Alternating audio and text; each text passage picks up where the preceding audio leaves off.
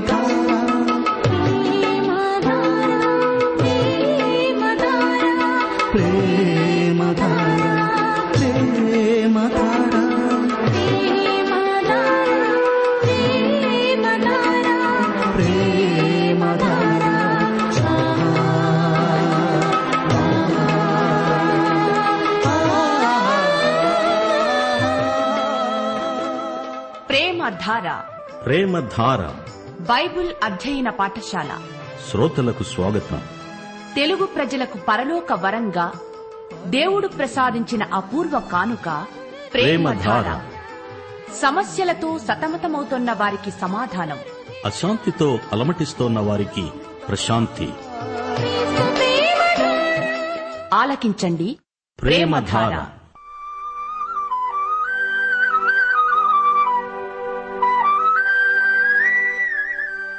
దేవుని ప్రజలైన ఆనాటి ఇస్రాయిలీల పాప ఫలితం. దేవాలయం నుండి దేవుని మహిమ వెడలిపోవటం. అయితే భయము కలిగి పాపము విడిచి వారు దేవుని వైపు తిరిగి నెడల షకీనా మహిమను తిరిగి ఇస్తాననటం ఎహెస్కేలు గ్రంథ సారాంశానికే తలమానికం.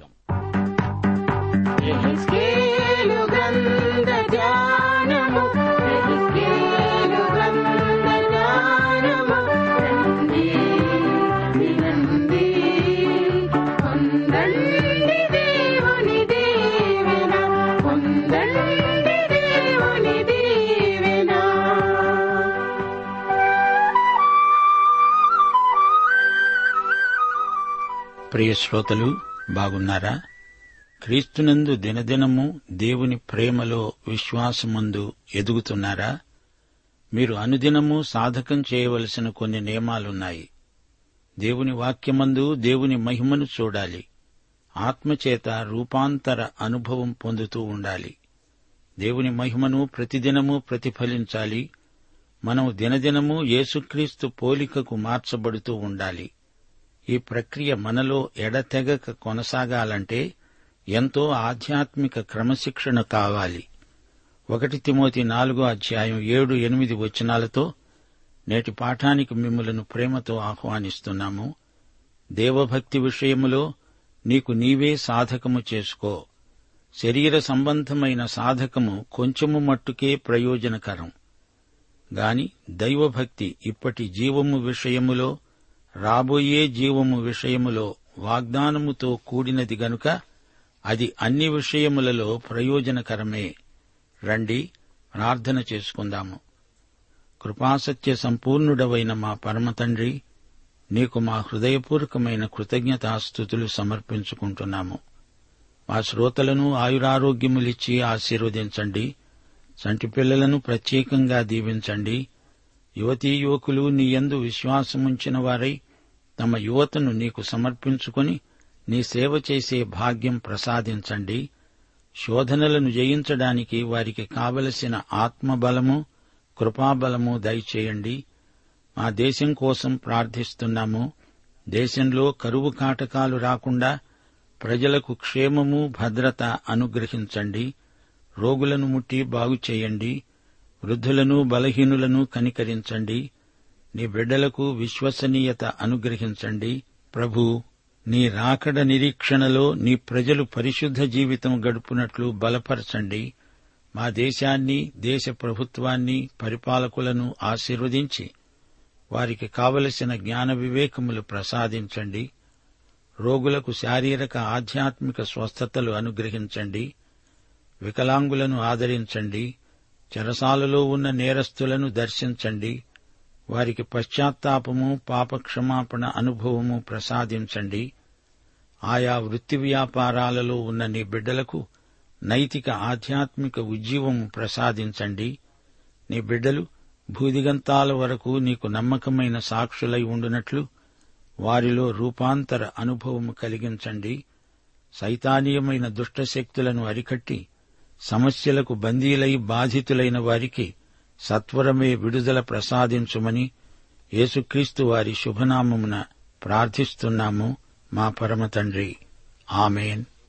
ప్రియ శ్రోతలారా సోదరీ సోదరులారా ఈ రోజున మన పాఠం ఎహెజ్కేలు గ్రంథం పద్నాలుగు పదిహేను అధ్యాయాలు. ఏకాగ్రతతో వినండి. ఈ అధ్యాయాన్ని అనగా పద్నాలుగో అధ్యాయాన్ని రెండు భాగాలు చేయవచ్చు. ఇస్రాయేలు పెద్దల విగ్రహారాధన రెండోది ఎరుషలేము నాశనం. రెండో వచనం పన్నెండో వచనం. ఈ రెండు వచనాలలో ప్రారంభ వాక్కు యహోవా వాక్కు ప్రత్యక్షమై ఈలాగు సెలవిచ్చింది. ఎరుషలేమును ధ్వంసం చెయ్యాలని తానెందుకు సంకల్పించాడో దేవుడు కారణాలు తెలుపుతున్నాడు. దేవుడు అన్ని జాతులకు తీర్పరి తీర్పునకు కారణాలను దేవుడు చెబుతున్నాడంటే ఈ నియమాలు అన్ని కాలాలకు వర్తిస్తాయి. ఇస్రాయేలు పెద్దలు విగ్రహారాధన చేస్తున్నారా? పశ్చాత్తాపం చెందండి. పాత కొత్త నిబంధనలో మారుమనస్సు పొందండని దేవుడు తన ప్రజలను హెచ్చరిస్తున్నాడు. మారుమనస్సు పొందండి నా వైపునకు తిరగండి అంటూ తన ప్రవక్తల ద్వారా దేవుడు వారిని హెచ్చరిస్తున్నాడు. మొదటి వచనం అంతటా ఇస్రాయేలీయుల పెద్దలలో కొందరు నా వద్దకు వచ్చి నా ఎదట కూర్చున్నారు. పెద్దలు ఎహెజ్కేలు వద్దకు వచ్చారా? వీరెంత భక్తి గలవారో అనిపిస్తుంది కాని అదంతా నటన. కొందరు భక్తులలాగే పెద్ద బైబిల్ చేతపట్టుకుని సంఘారాధనకు అందరికంటే ముందుగానే వస్తారు. దైవ సేవ అంటే వీరికి ఎంతో ఆసక్తి అనిపిస్తుంది గాని అదంతా వేషధారణ. రెండు మూడు వచనాలు. నరపుత్రుడా ఈ మనుష్యులు తమ హృదయాలలో విగ్రహములనే నిలుపుకొని రోషము పుట్టించే అభ్యంతరమును తమ ఎదుటనే పెట్టుకొని ఉన్నారు. ఈ పెద్దలు పైకి అంటారు సోదరుడా ఎహెజ్కేలు మేము విగ్రహాలనేమీ ఆరాధించటం లేదే. నిజమే వారి దగ్గర వస్తురూపకమైన విగ్రహాలేమీ లేవుగాని వీరి విగ్రహాలు మానసికమైనవి. సంసోనును చూడండి తాను దైవజనుణ్ణని అలా నలుగురికి కనిపించాలని ప్రయత్నించాడు. అప్పుడప్పుడు దేవుని ఆత్మ అతని మీదికి రావడం జరిగింది. అతని బలానికి కారణమేమిటి? అతని వెంట్రుకలు కాదు పరిశుద్ధాత్మ.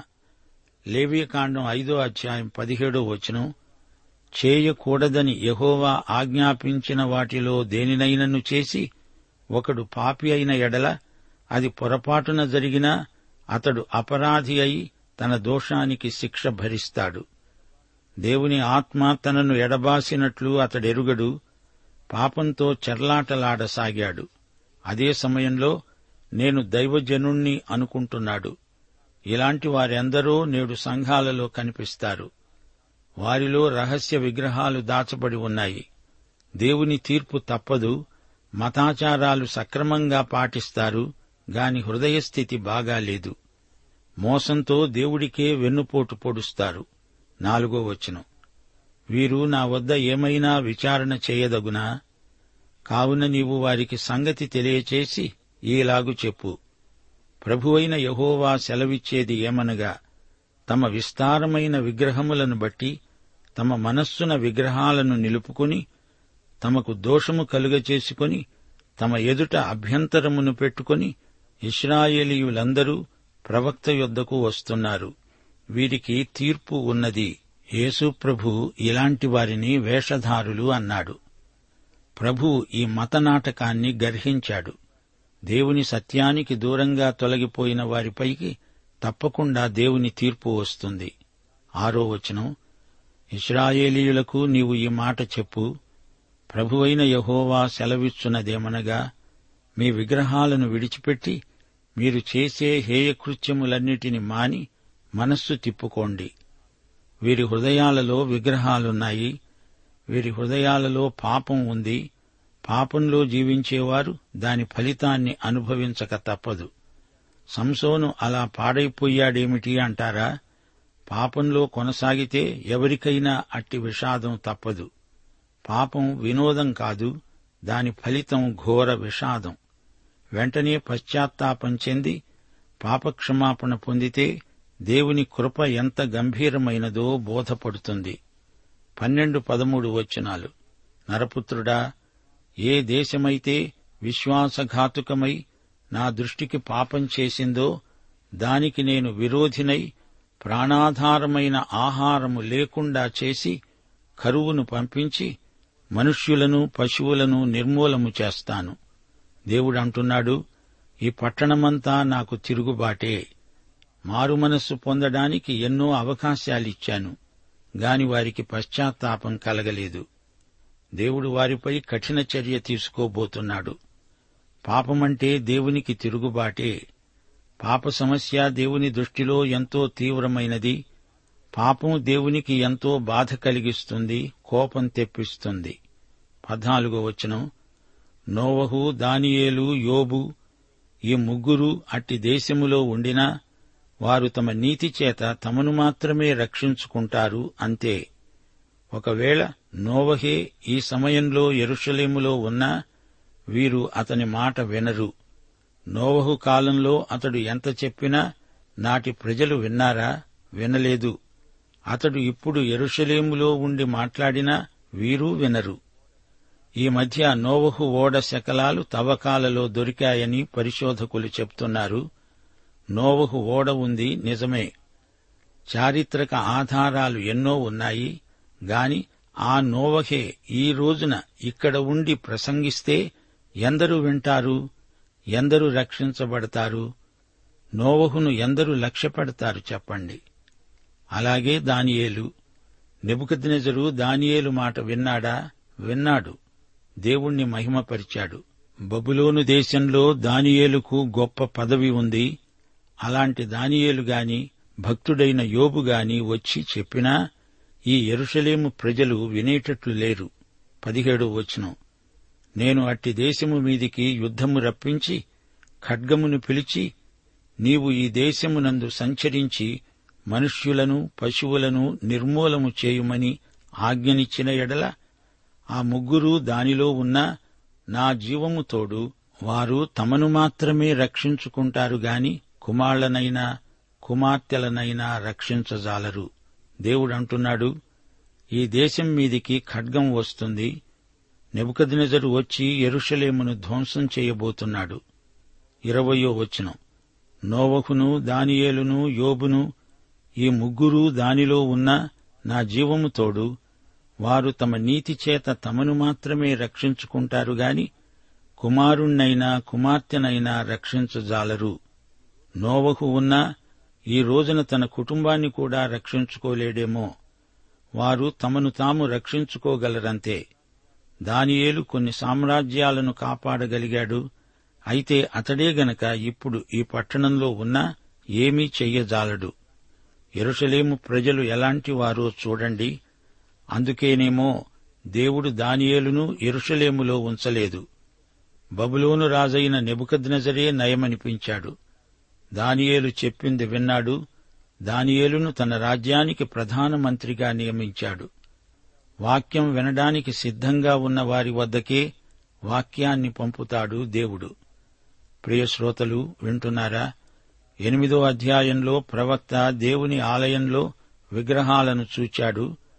అయితే ఈ పద్నాలుగో అధ్యాయంలో ఇస్రాయేలీయుల హృదయాలలోనే ప్రవక్తకు విగ్రహాలు కనిపించాయి.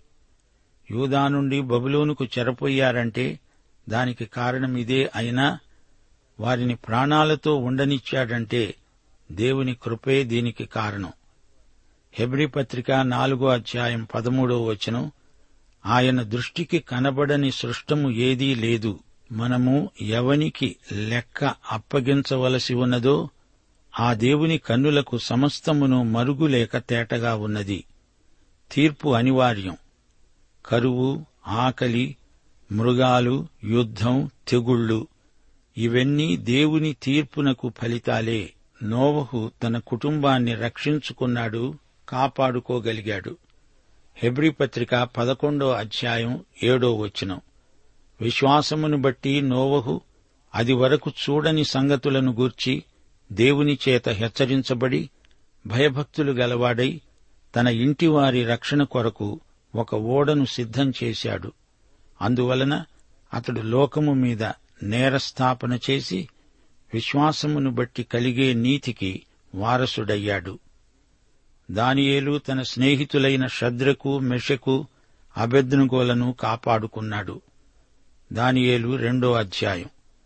దానియేలు రాజునొద్ద మనవి చేసుకొనగా రాజు షద్రకు మేషాకు అబెద్నుగో అనేవారిని బబులోను సంస్థానము మీద విచారణకర్తలనుగా నియమించాడు.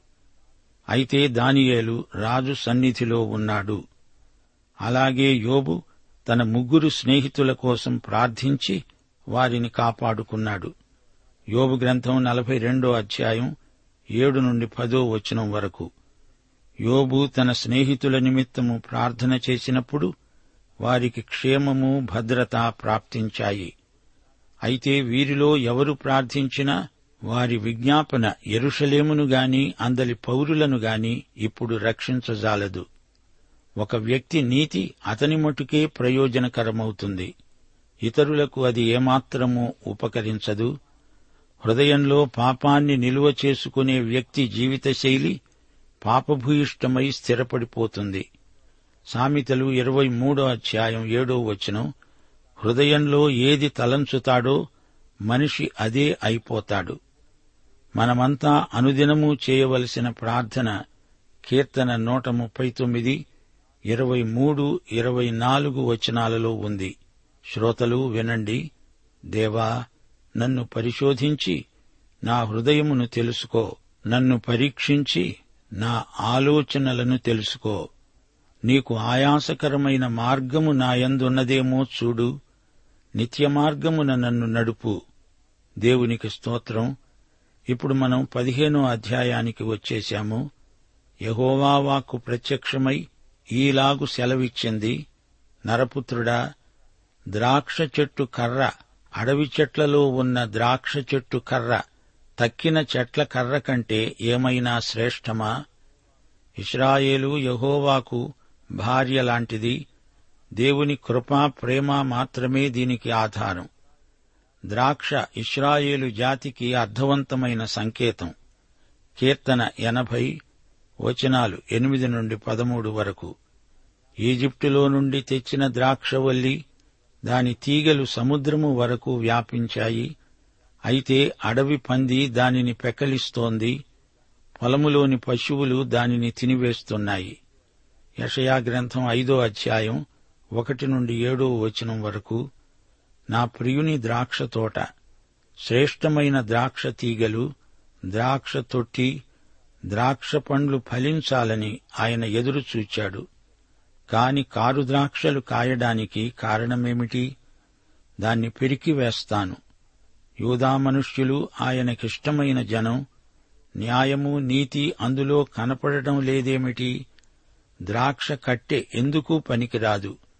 ద్రాక్షవల్లి ఫలించాలి. లేకపోతే దాని కట్టె వంట చెరకు కోసం కూడా పనికిరాదు. ఫలించని తీగలను పోగుచేసి తగులబెట్టాల్సిందే. హేజ్కేలు కాలంలో దేవుని ప్రజల పరిస్థితి ఇలాగే ఉంది. ఫలించని ప్రజలు నిష్ప్రయోజకులు. యేసుక్రీస్తునందలి విశ్వాసం ద్వారా దేవుని జీవమును మనం పంచుకుంటే ఆ జీవం ఫలంలో కానరావాలి. దేవుని మహిమార్థమై మనం సమృద్ధిగా ఫలించాలి. ఫలరహితమైన బ్రతుకు దేవుని దృష్టిలో అధమస్తపు బతుకు. ప్రియ శ్రోతలు వింటున్నారా? ఎహజ్కేలు పదిహేనో అధ్యాయం యోహాను సువార్త పదిహేనో అధ్యాయంలాగా ద్రాక్షవల్లిని గురించిన ఉపమానం. ఇస్రాయేలు జాతి ద్రాక్షవనానికి పోల్చబడింది. ఏ పనికైనా ద్రాక్ష కర్రను తీసుకుంటారా? ఏ ఒక్క ఉపకరణము తగిలించడానికైనా ఎవరైనా దాని కర్రతో మేకునైనా చేస్తారా? అది పొయ్యికే సరిపడుతుంది గదా? అగ్నిచేత దాని రెండు కొనలు కాల్చబడి నడుమ నల్లబడిన తరువాత అది మరే పనికైనా తగునా? కాలకముందు అది ఏ పనికి తగదని తెలిసింది గదా? అగ్ని దాని యందు రాజి దాన్ని కాల్చిన తరువాత అది పనికొస్తుందా? నేను అగ్నికి అప్పగించిన ద్రాక్ష చెట్టు అడవి చెట్లలో ఎలాంటిదో ఎరుషలేము కాపురస్తులు అలాంటి వారే గనుక నేను వారిని అప్పగించబోతున్నాను. నేను వారి మీద కఠిన దృష్టి నిలుపుతాను. వారు అగ్నిని తప్పించుకున్నా అగ్నే వారిని దహిస్తుంది. వారి ఎడల నేను కఠిన దృష్టి గలవాడనై ఉండగా నేనే యహోవానని మీరు తెలుసుకుంటారు. వారు నా విషయమై విశ్వాసఘాతుకులయ్యారు. నేను దేశాన్ని పాడు చేస్తాను. ఇదే ప్రభువైన యహోవా వాక్కు. యోహాను సువార్త పదిహేనో అధ్యాయం మొదటి వచనంలో ప్రభు అన్నాడు నేనే నిజమైన ద్రాక్షవల్లిని ఇస్రాయేలు కాదు యేసు ప్రభువే అసలైన ద్రాక్షవల్లి. ద్రాక్ష కొమ్మ ఫలించాలి లేకపోతే అది ఎందుకు పనికిరాదు. అది మంటలో పడాల్సిందే. ఫలిస్తే ఫలిస్తుంది లేదా దాన్ని మంటలో పడేయవలసిందే. ద్రాక్ష కొమ్మ ఫలించటం లేదనుకో దాని రక్షణ పోదుగాని అది ద్రాక్షావల్లిలో తన స్థానం కోల్పోతుంది. ఫలరహిత స్థితిలో నీవు అక్కడే ఉండడం దేవునికి ఇష్టం లేదు. యోహాను సువార్త పదిహేనో అధ్యాయం ఎనిమిదో వచనం మీరు బహుగా ఫలించుట వలన నా తండ్రి మహిమపరచబడతాడు. ఇందువలన మీరు నా శిష్యులవుతారు. ఇస్రాయేలు ప్రజలు ఫలించటం లేదు. ఇస్రాయేలును ఇప్పుడు దహించబడడానికి బబులోనుకు అప్పగిస్తున్నాడు. దేవుడు ఈ మాట స్పష్టంగా చెప్తున్నాడు శ్రోతలారా దేవుడు నిన్ను ఆశీర్వదించాడు. నీకు ఎన్నెన్నో బాధ్యతలు అప్పగించాడు. దేవుని వాక్యం నీలో ఫలించకుండా సైతాను నీలో ఎన్నెన్నో అవరోధాలు కల్పించాడు. ఫలించాలి. అసలు వాక్యమే దొరకని ప్రదేశాలున్నాయి. అయితే వాక్యం ఉన్నా కొందరి జీవితాలు సరిగా స్పందించటం లేదు. వారిలో వాక్యం ఫలించటం లేదు. ఇప్పుడు మనం పదహారో అధ్యాయంలోకి వచ్చాము. ఎరుషలేము ఒక బిడ్డలాగా తల్లిదండ్రుల చేత విసర్జించబడింది. ఆ శిశువు నిస్సహాయ స్థితిలో ఉంది. రెండో వచనం నరపుత్రుడా ఎరుషలేము చేసిన హేయకృత్యములను దానికి తెలియచేసి నీవీలాగు ప్రకటించు. ప్రభువైన యహోవా ఎరుషలేమును గూర్చి ఈలాగు సెలవిస్తున్నాడు. నీ ఉత్పత్తి నీ జననము కనానీయుల దేశ సంబంధమైనవి. నీ తండ్రి అమోరియుడు నీ తల్లి హిత్తీయురాలు విసర్జించబడిన ఈ బిడ్డ ఎవరు? ఈ బిడ్డ ఎరుషలేము నగరమే. ఈ మాటలు ఇస్రాయేలు జాతిని గురించి చెప్పబడినవి కావు. ఈ ఎరుషలేము నగరం అసలు అమోరియ పట్టణం. ఆదికాండం పదిహేనో అధ్యాయం పదహారో వచనం. అమోరీయుల అక్రమము ఇంకా పూర్తి కాలేదు. గనుక నీ నాలుగవ తరము వారు ఇక్కడికి మరల వస్తారని నిశ్చయముగా తెలుసుకొనుమని దేవుడు అబ్రహాముతో చెప్పాడు. ఆ తరువాత అది హిత్తీయ పట్టణమైంది. ఈ పట్టణము యొక్క గత చరిత్రలో గర్వకారణమేమీ లేదు. నాలుగైదు వచనాలు. నీ జనన విధము చూడగా నీవు పుట్టిన నాడు నీ నాభి సూత్రము కోయబడలేదు.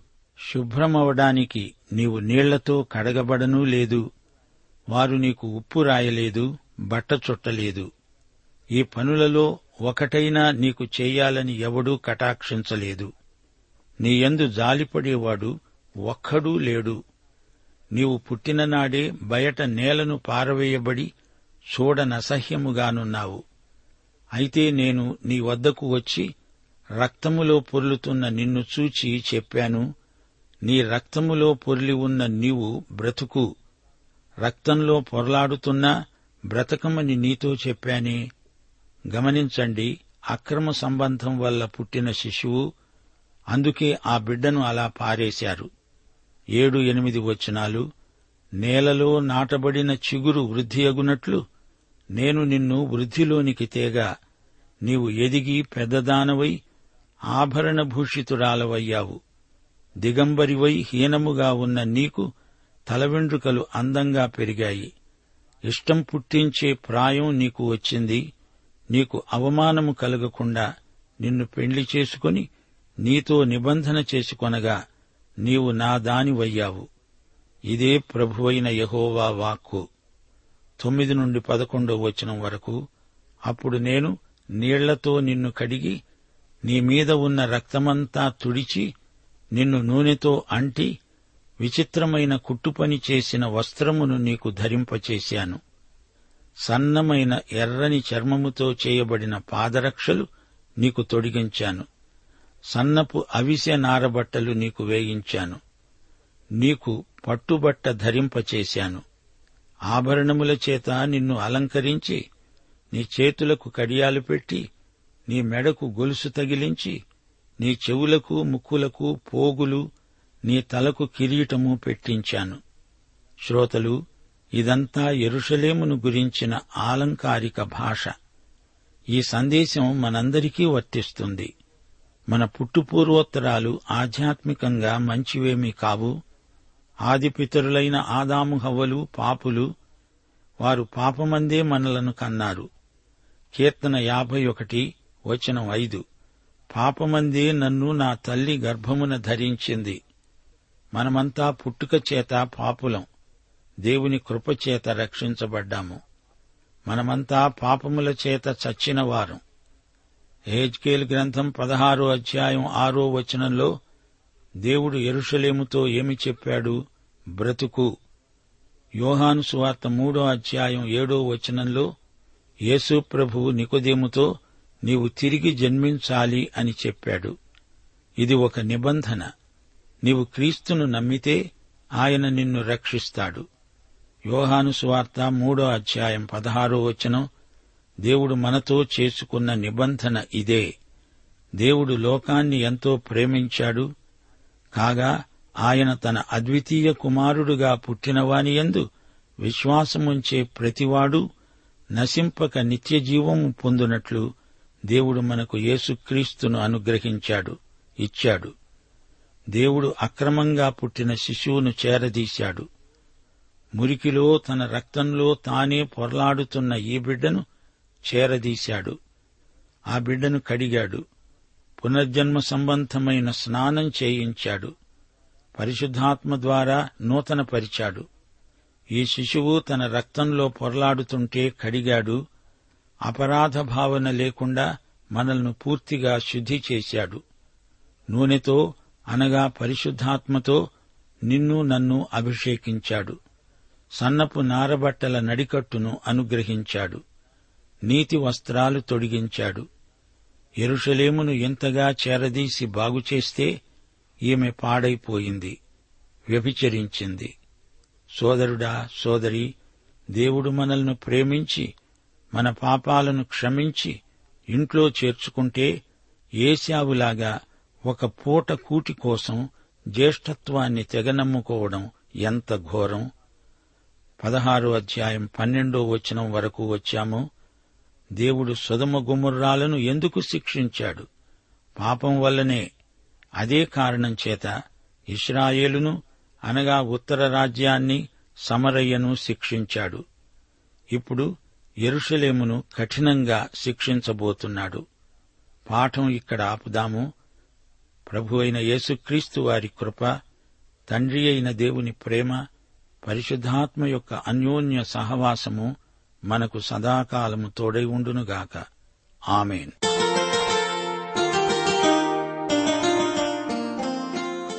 ప్రేమధార బైబిల్ అధ్యయన కార్యక్రమంలో మీరింతవరకు ఎహెస్కేల్ గ్రంథ వర్తమానాలు వింటున్నారు. ఈ గ్రంథ వర్తమానాలు మీ అనుదిన ఆత్మీయ జీవితాన్ని మరింత బలపరుస్తున్నాయని భావిస్తున్నాం. ప్రస్తుతం మీరు వింటున్న ఎహెస్కేల్ గ్రంథ వర్తమానాలపై తిరిగి వచ్చిన దేవుని గొప్ప మహిమ అనే పుస్తకాన్ని సిద్ధం చేస్తున్నాం. తిరిగి వచ్చిన దేవుని గొప్ప మహిమ అనే ఈ పుస్తకాన్ని ఉచితంగా పొందగోరేవారు. ఈ రోజే మాకు వ్రాసి లేదా ఫోన్ చేసి మీ పేరు నమోదు చేయించుకోవచ్చు. మరియు మీ ప్రార్థన అవసరతలు సలహాలు సందేహాలు వెంటనే మాకు తెలియపరచగలరు. మా చిరునామా ప్రేమధార ట్రాన్స్వర్ రేడియో ఇండియా తపాలా సంచి నాలుగు సికింద్రాబాద్ ఐదు సున్నా సున్నా సున్నా ఒకటి ఏడు. మా సెల్ ఫోన్ నంబర్లు తొమ్మిది మూడు తొమ్మిది తొమ్మిది తొమ్మిది ఐదు రెండు ఐదు ఏడు సున్నా. మరొక నంబర్ తొమ్మిది మూడు తొమ్మిది తొమ్మిది తొమ్మిది ఐదు రెండు ఐదు ఎనిమిది సున్నా. మా email ID Telugu TTB at radio eight eight two dot com.